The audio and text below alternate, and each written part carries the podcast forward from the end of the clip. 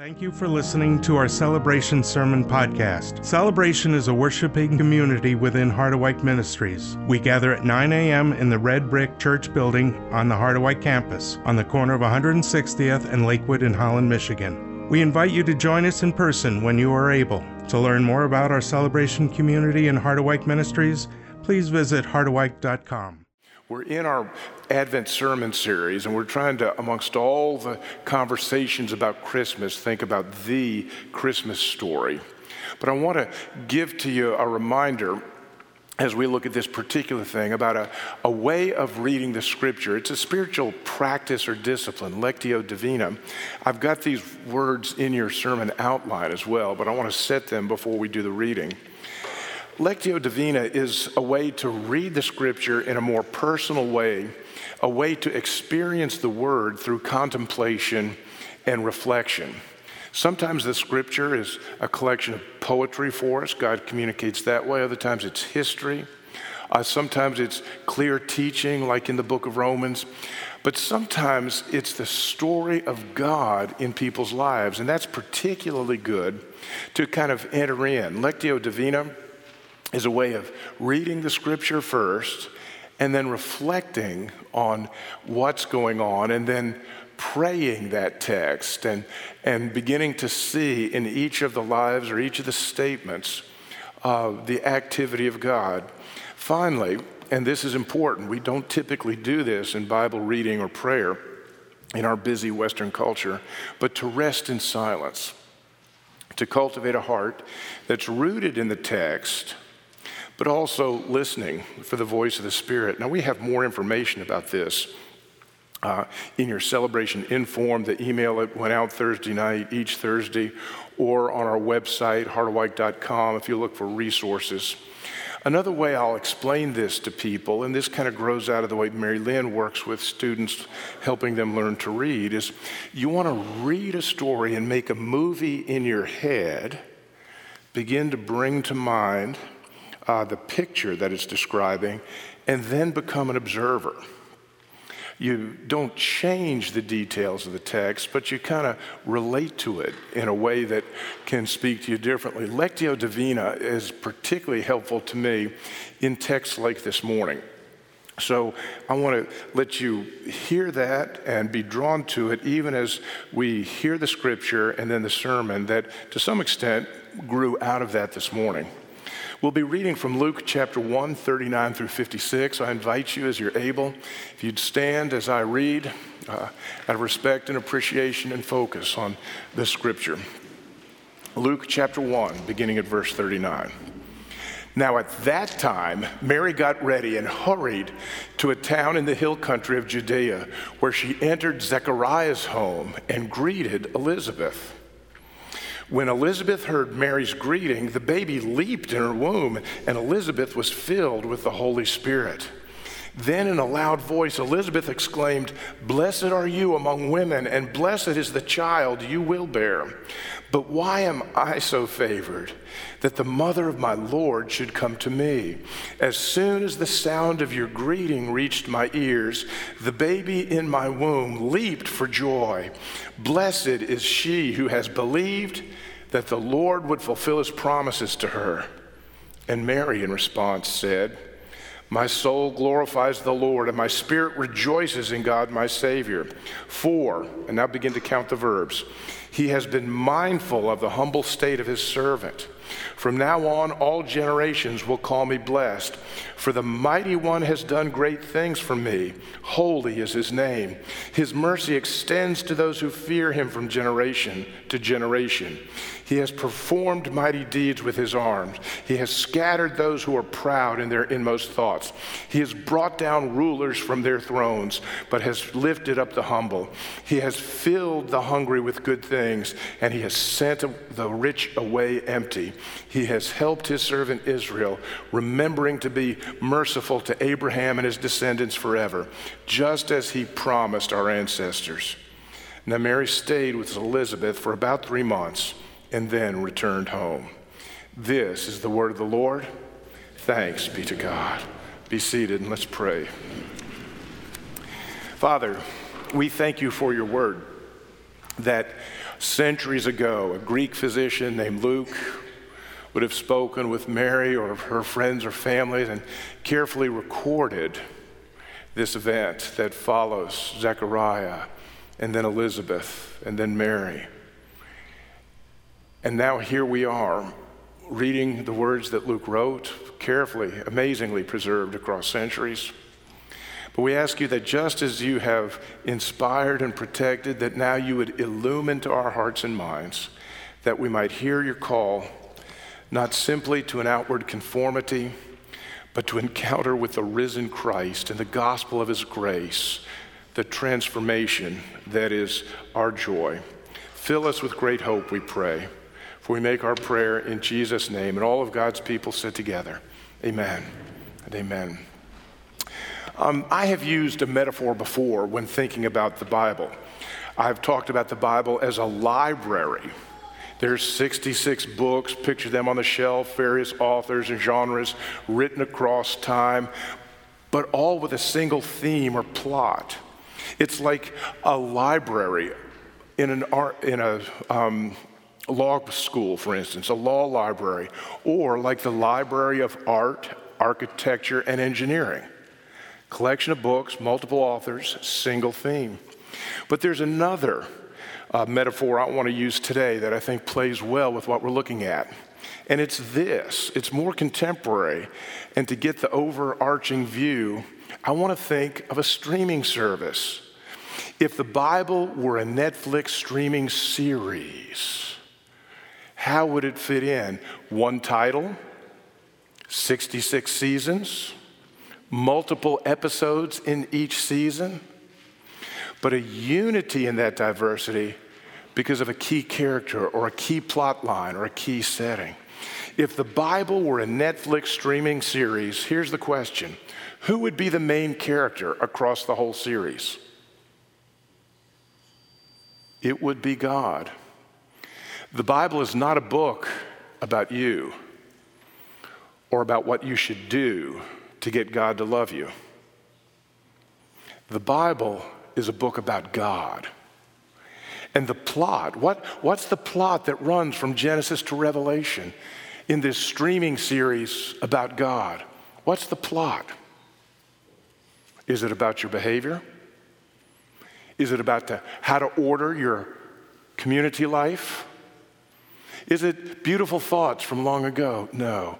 There's a plot line that runs through this 66 episode, 66 seasons of story about God. It's this redeem and restore.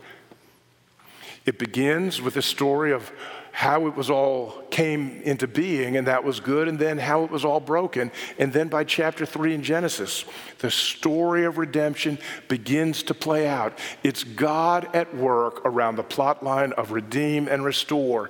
It ends with a great picture of hope and how it will be restored and what that might look like in ways that we can grasp. We're told that eye has not seen nor ear heard the beauty of that time. It will be amazing. So the main character is God. The plot is redeem and restore. Where does that put people like David or Abraham or Isaiah? It makes them supporting characters. So this morning, as we think about Mary and Elizabeth in this portion of Luke, the main character of the story is who? It's God. It connects to a particular plot, the redemption and restoration of what created. Mary and Elizabeth, you read their names most clearly, but they are just supporting characters for the main character and the main plot line. Don't miss it, friends. All of the scripture is about the main character, and it's always about serving that central plot line. So this morning, Mary has the announcement of the angel Gabriel ringing in her ears. That was last week and she hurries to go see her, her kinfolk. The word is there is pretty broad, whether Elizabeth is an aunt or a cousin, it, it's kinfolk. She goes to see family, an old lady beyond pregnancy, now pregnant. But who is the main character of the story and what is the main plot? It's about God, and it's about his redemption and restoration. So we pick up the narrative. Gabriel is gone. Mary's on her own. What now? What should we do? And I want to remind you of a term that I use. I, it's explanatory to me. I don't want to start a new denomination or whatever, but this idea of divine ambiguity that as we read the scripture, particularly in stories like this, there's clear stakes, clear points that it speaks that we need to know. But other times there's some space in the text. It's not that it's being confused, it's that it leaves space for me to enter in. Now there's some things that are very clear. Luke 139. At that time Mary got ready and hurried to a town in the hill country of Judea. She didn't spend a lot of time here. She moved quickly, she relocated quickly and deliberately to a different part of the country. Other aspects of the story we just don't know about, and that's this divine ambiguity. I want to kind of enter into that as I have through the course of the week in preparing with Lectio Divina. That idea of making a movie and carefully observing what happens. So, the angel Gabriel delivers this amazing message. He heads off, and she's left on her own. Now what? What should I do? It says that she hurries off to Aunt Elizabeth's, I'll say. But she hurries off after conversations with whom? Did she just disappear like that? Couldn't have happened. She hurries off. But here's where I want to ask the question Who did she talk to before she left? Did she talk with her parents before? Guess what, mom and dad? The angel said, I am pregnant with. Or did she hurry off to family and let mom and dad hear about it? You know how things get around. So, did they have that conversation before or after? You know, we just don't know, but it leaves room for us to, to enter in and to begin to. What would it be like for Mary, a young, engaged woman to have the story delivered by an angel I'm pregnant. How do you break that news to your community?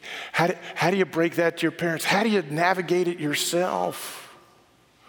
Well, look at what she did. It's kind of amazing. She heads off with Gabriel's message, and she heads off to see family Elizabeth whose husband is a priest. We were laughing about this as a preaching team work. I said, Yeah, yeah, the pregnant teenager, they send her off to be with a pastor uncle. But stop and think about that. They sent Mary, or Mary went to a family member who'd had a living encounter with God. Mary went to the most religious person, I suspect, in that family circle. See what happens?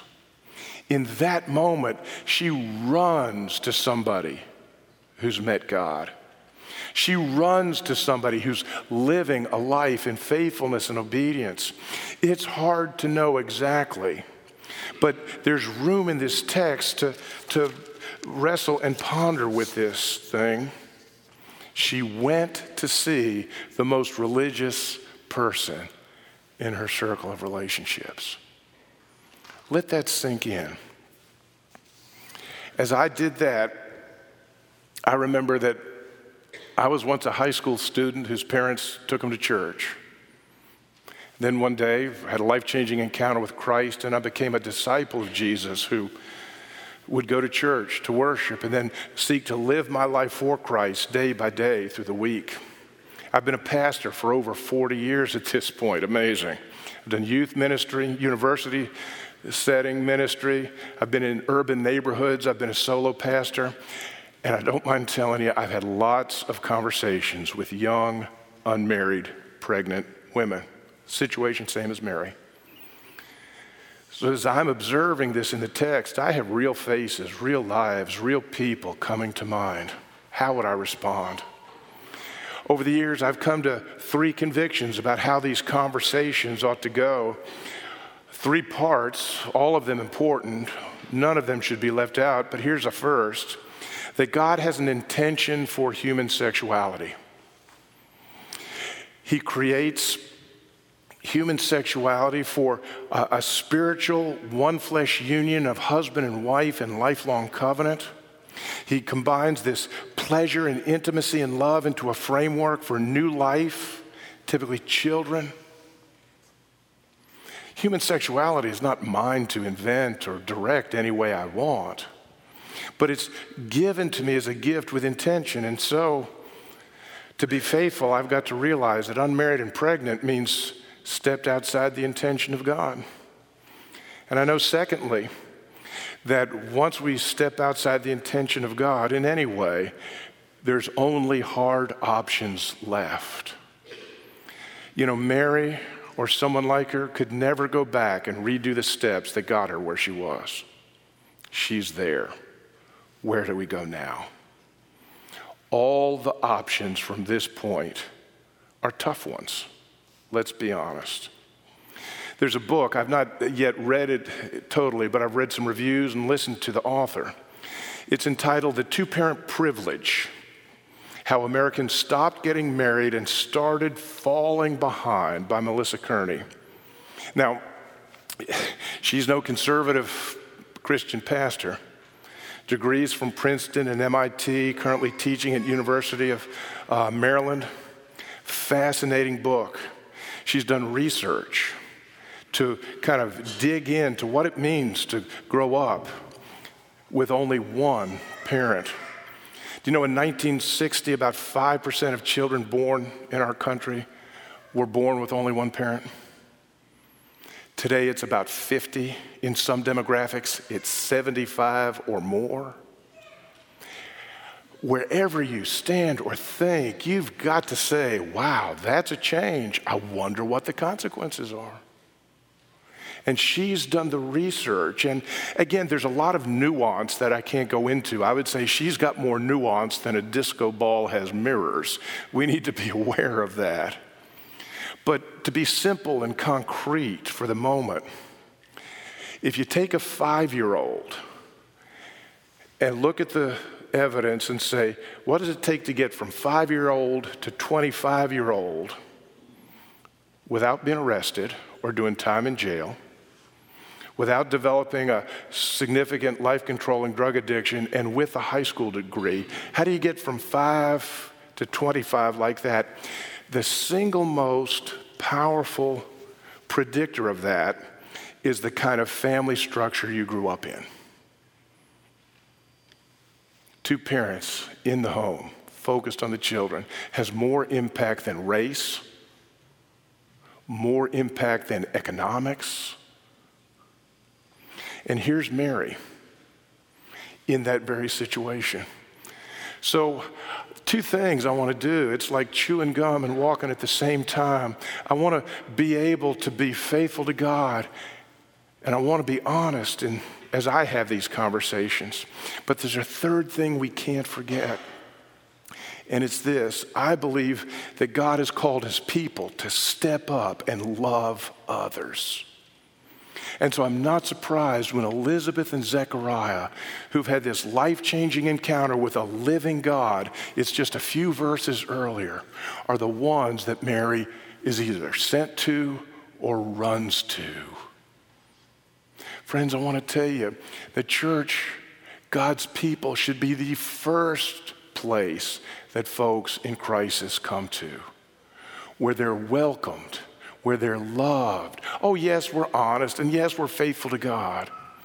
But people are first wrapped with loving arms and cared for. Mary went to Elizabeth. Mary went to see that portion of her family with a deep, living relationship with God.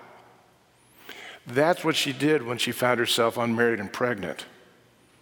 I want to say it real directly here as we think about this third part. Shame does not change lives. It has no part of the gospel. Now, shame may energize conformity of behavior.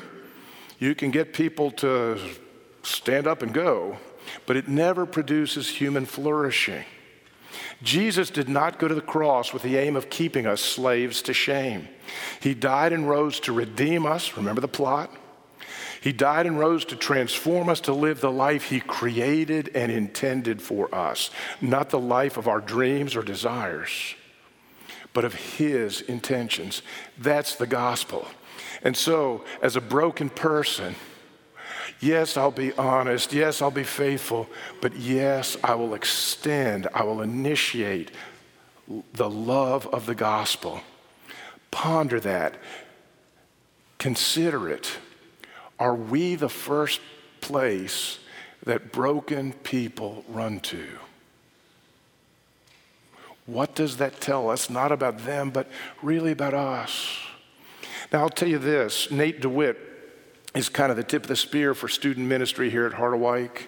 Um, the various ways we minister to middle and high school students. And so, without revealing anything to anybody, you can know that Nate has had some conversations like this. And as Nate's friend and coworker, I'm thankful that by and large, Harderwyk is committed to being faithful to God, honest with people, but loving to people who find themselves in situations faithful, honest, and safe. That's what a gospel centered life looks like.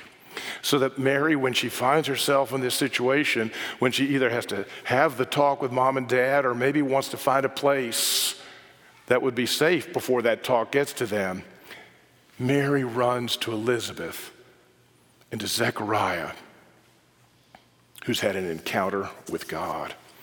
Let that speak as I ponder, I, I wonder too, I wonder what the conversation was like or how Joseph got on board. It's clear from Matthew chapter 1 that Matthew would eventually come to a point where he'd say, Yeah, I'm in this with you. I'm there, not my child, but I'm going to be a dad. Boy, there's a conversation. I asked myself, why the sudden departure? Why would she run hurriedly? Makes me think she wanted to get there before. No, maybe it was the parents saying, Oh no, what will the neighbors say? Let's move you on. We don't know. But what is certain is that Mary went to be with Elizabeth and Zechariah because they were safe. We've already seen in a previous episode that Zechariah and Elizabeth knew the living God. And so this sudden departure is someone in a hard state, facing hard options, running to where it's safe. May God bless us with that same sort of safety. Mary greets Elizabeth. Boy, wouldn't you love to hear that greeting? My guess it was more than just, hello, Aunt Elizabeth. Elizabeth has either heard and know why she's here, or the moment this young, distant family member shows up, Elizabeth knows there must be more to the story. Let me listen. I suspect that Mary caught Elizabeth up on that visitation from Gabriel. Can I stay here with you? We're not certain about the nature of the dialogue, but it's reasonable to deduce that somewhere along the way, Elizabeth began to pick up on the backstory, and it came clear to her. If for no other reason, a baby inside her at six months leaps for joy. She will say, both in verse 41 and 44, the activity of this child speaks to me of something special, and then filled with the Holy Spirit. Elizabeth is filled with the Holy Spirit and begins to speak. What, what do you picture in your mind when you hear these terms, filled with the Holy Spirit and speaking? Sometimes I ask people that, and they'll describe to me a person being overcome, like, like a, a marionette being directed, or maybe a dummy with a ventriloquist, and out come the words, not from me I want to tell you, I don't believe that's how God works. I've seen other spirits work like that. But the times that I've seen the Spirit of God bring insight to someone and they speak words, It's more like that kind of eureka moment. It's like they get it and share a word. It can happen so naturally and truly, but it carries a weight of its own because it is from God. Elizabeth gets it. She's not overcome against her will or agency. No, Suddenly, it's all clear.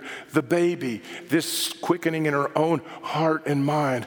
Zechariah, her husband, who came back from the temple, unable to speak, but scratched something, and then suddenly she's pregnant as well. What is all of this? Her years in the scripture, her years at worship. Suddenly, here it is. Eureka! I get it, I see it. And she has a grace epiphany. I say grace because she recognizes Mary is not just pregnant and unmarried, but she's carrying her Lord. I'm not sure that Elizabeth even understood all of what that meant. But she'd heard the promises, she'd seen the circumstances, and now something is bigger than just her life or just this little family member who's on her doorstep. Something big is going on and Protestant that I am, I can't help but point out that she recognizes in Mary one who has believed that God will fulfill his promise. Mary did nothing to earn or to deserve this moment in her life. It was the work of God, first to last. God works in our lives as we respond in faith to what he's doing. It's not about us. Suddenly, everything is making sense for Elizabeth and for Mary because Mary breaks out in song and song about God. There's 10 verses, Luke 1 46 through 55. We call them the Magnificat. They seem modeled after 1 Samuel 2 1 through 10, where Hannah, the mother of Samuel, bursts forth in joy over her unexpected pregnancy. How do you deal with your un- unexpected pregnancy, you ask Mary? She goes by looking at others' unexpected pregnancy in the scripture. And she sees there a trust in God. There's the first verse is a statement about Mary, but it's just one verse. My soul glorifies the Lord, and my spirit rejoices in God, my Savior. Notice, it's then followed by nine consecutive verses about the main character and how the main character is at work in his plot line. 11 consecutive verbs, active voice, indicative mood, aorist tense, which is a, a, tense covering both present and future somehow. We don't have it in English. Besides, we all slept through middle school English. But nine verses all set the same. It grabs your mind. God has been mindful. He has done, He has performed, He has scattered, He has brought down, He has lifted up. It's a work of the Holy Spirit. But for Elizabeth and for Mary, it all comes together. They get it. She's inspired to see her life not so much as an unmarried young woman, but as an instrument in the hands of the living God. She's a character serving a larger plot. Her soul rejoices, but that's because God is bigger than her circumstance. Her life begins to take on new meaning because it is God who is at work. God is the main character in her life, and that makes all the difference in the world. I want to go back to an illustration that I've used before. I've talked about how we live our life the life we know, is like life inside parentheses. It, it makes sense, but there's something bigger around us. God has a sentence that makes sense of Mary's parentheses. We live that way. What this means is that when we look at our lives, just in terms of our life or what we can see or know, we'll never really understand the full meaning.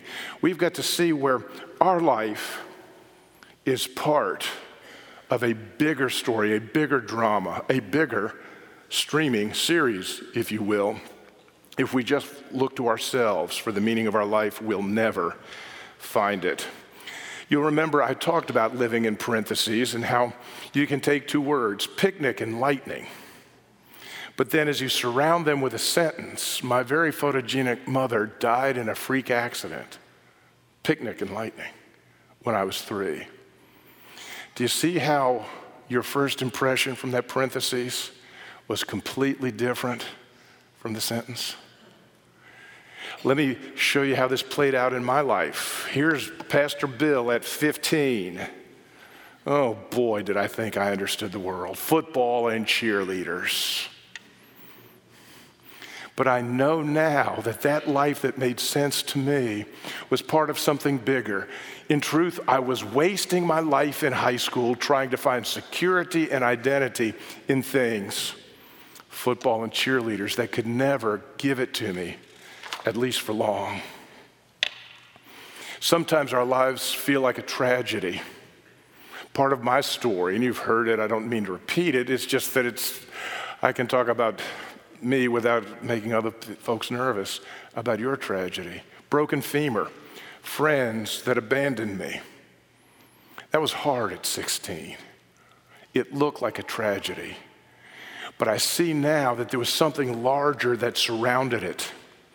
God, in His mercy, used some painful events, broken femur, friends that abandoned me, to move me out of that fruitless and selfish search and to call me to Himself by His grace.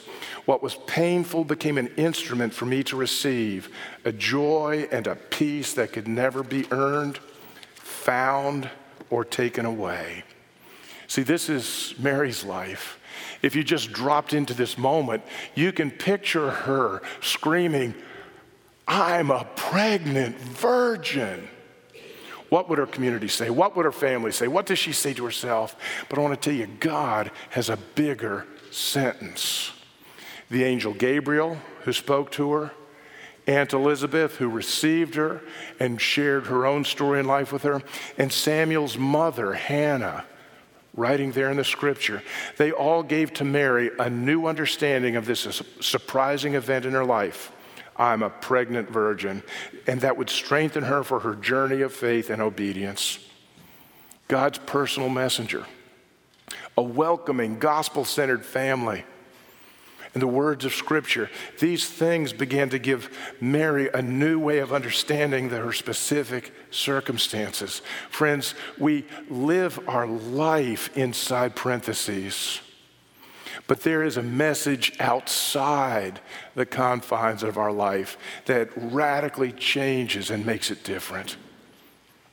Meditate on the scripture in Philippians 1 6. I am confident of this very thing, that he who began a good work in you will complete it. Romans 8 1. There is therefore now only a little bit of condemnation.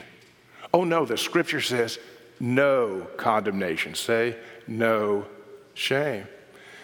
There is now no condemnation for those who are in Christ Jesus. When our life begins to be a parenthetical, a, a, bracket within the larger narrative of God and His work, suddenly even our tragedies, and tragedies can be real, even our tragedies take on a different cast and a different power. Some of us are living inside the parentheses and saying, yeah, life is doing pretty good. I must be living right. I want to suggest to you, even in the grandest of moments, the bigger story calls me to the Great Commission and calls me to gratitude. We live and make our lives inside of a greater meaning and greater life. That's the gospel, that's the hope. And that's what I want to invite each of us to, not simply to try to make sense inside our brackets, but to begin to ask, for this life that I'm experiencing, what does it mean in light of God's greater promises and hope? That's where Mary found joy. That's where Mary found a peace that could not be taken away. That's the call of the gospel. Let's pray. Father, I thank you that we can be honest and real about the challenge of our lives. There's been sadness, there's insecurity, there's been mistakes. Yes, we've been able to produce that or able to experience that as well. We thank you for that. But we ask that you take all things and help us to see them in light of a bigger and grander story the redemption and rescue and restoration of your good creation. Thank you that you've called us as your people, not simply to pursue our own desires, but to receive all that you have intended and then to share that. Work in us a deep and generous heart, generous of time, of interest. Thank you that there's more to life than just us, but you've called us into your great story and work. Thank you for this scene that we are a part of right now. We want to live it to the fullest. Come, Lord Jesus Christ, we pray. And all of God's people said together, Amen. Amen. Thank you for listening. To learn how to get involved in our celebration community or how to support Harderwyk Ministries, please visit us at harderwyk.com.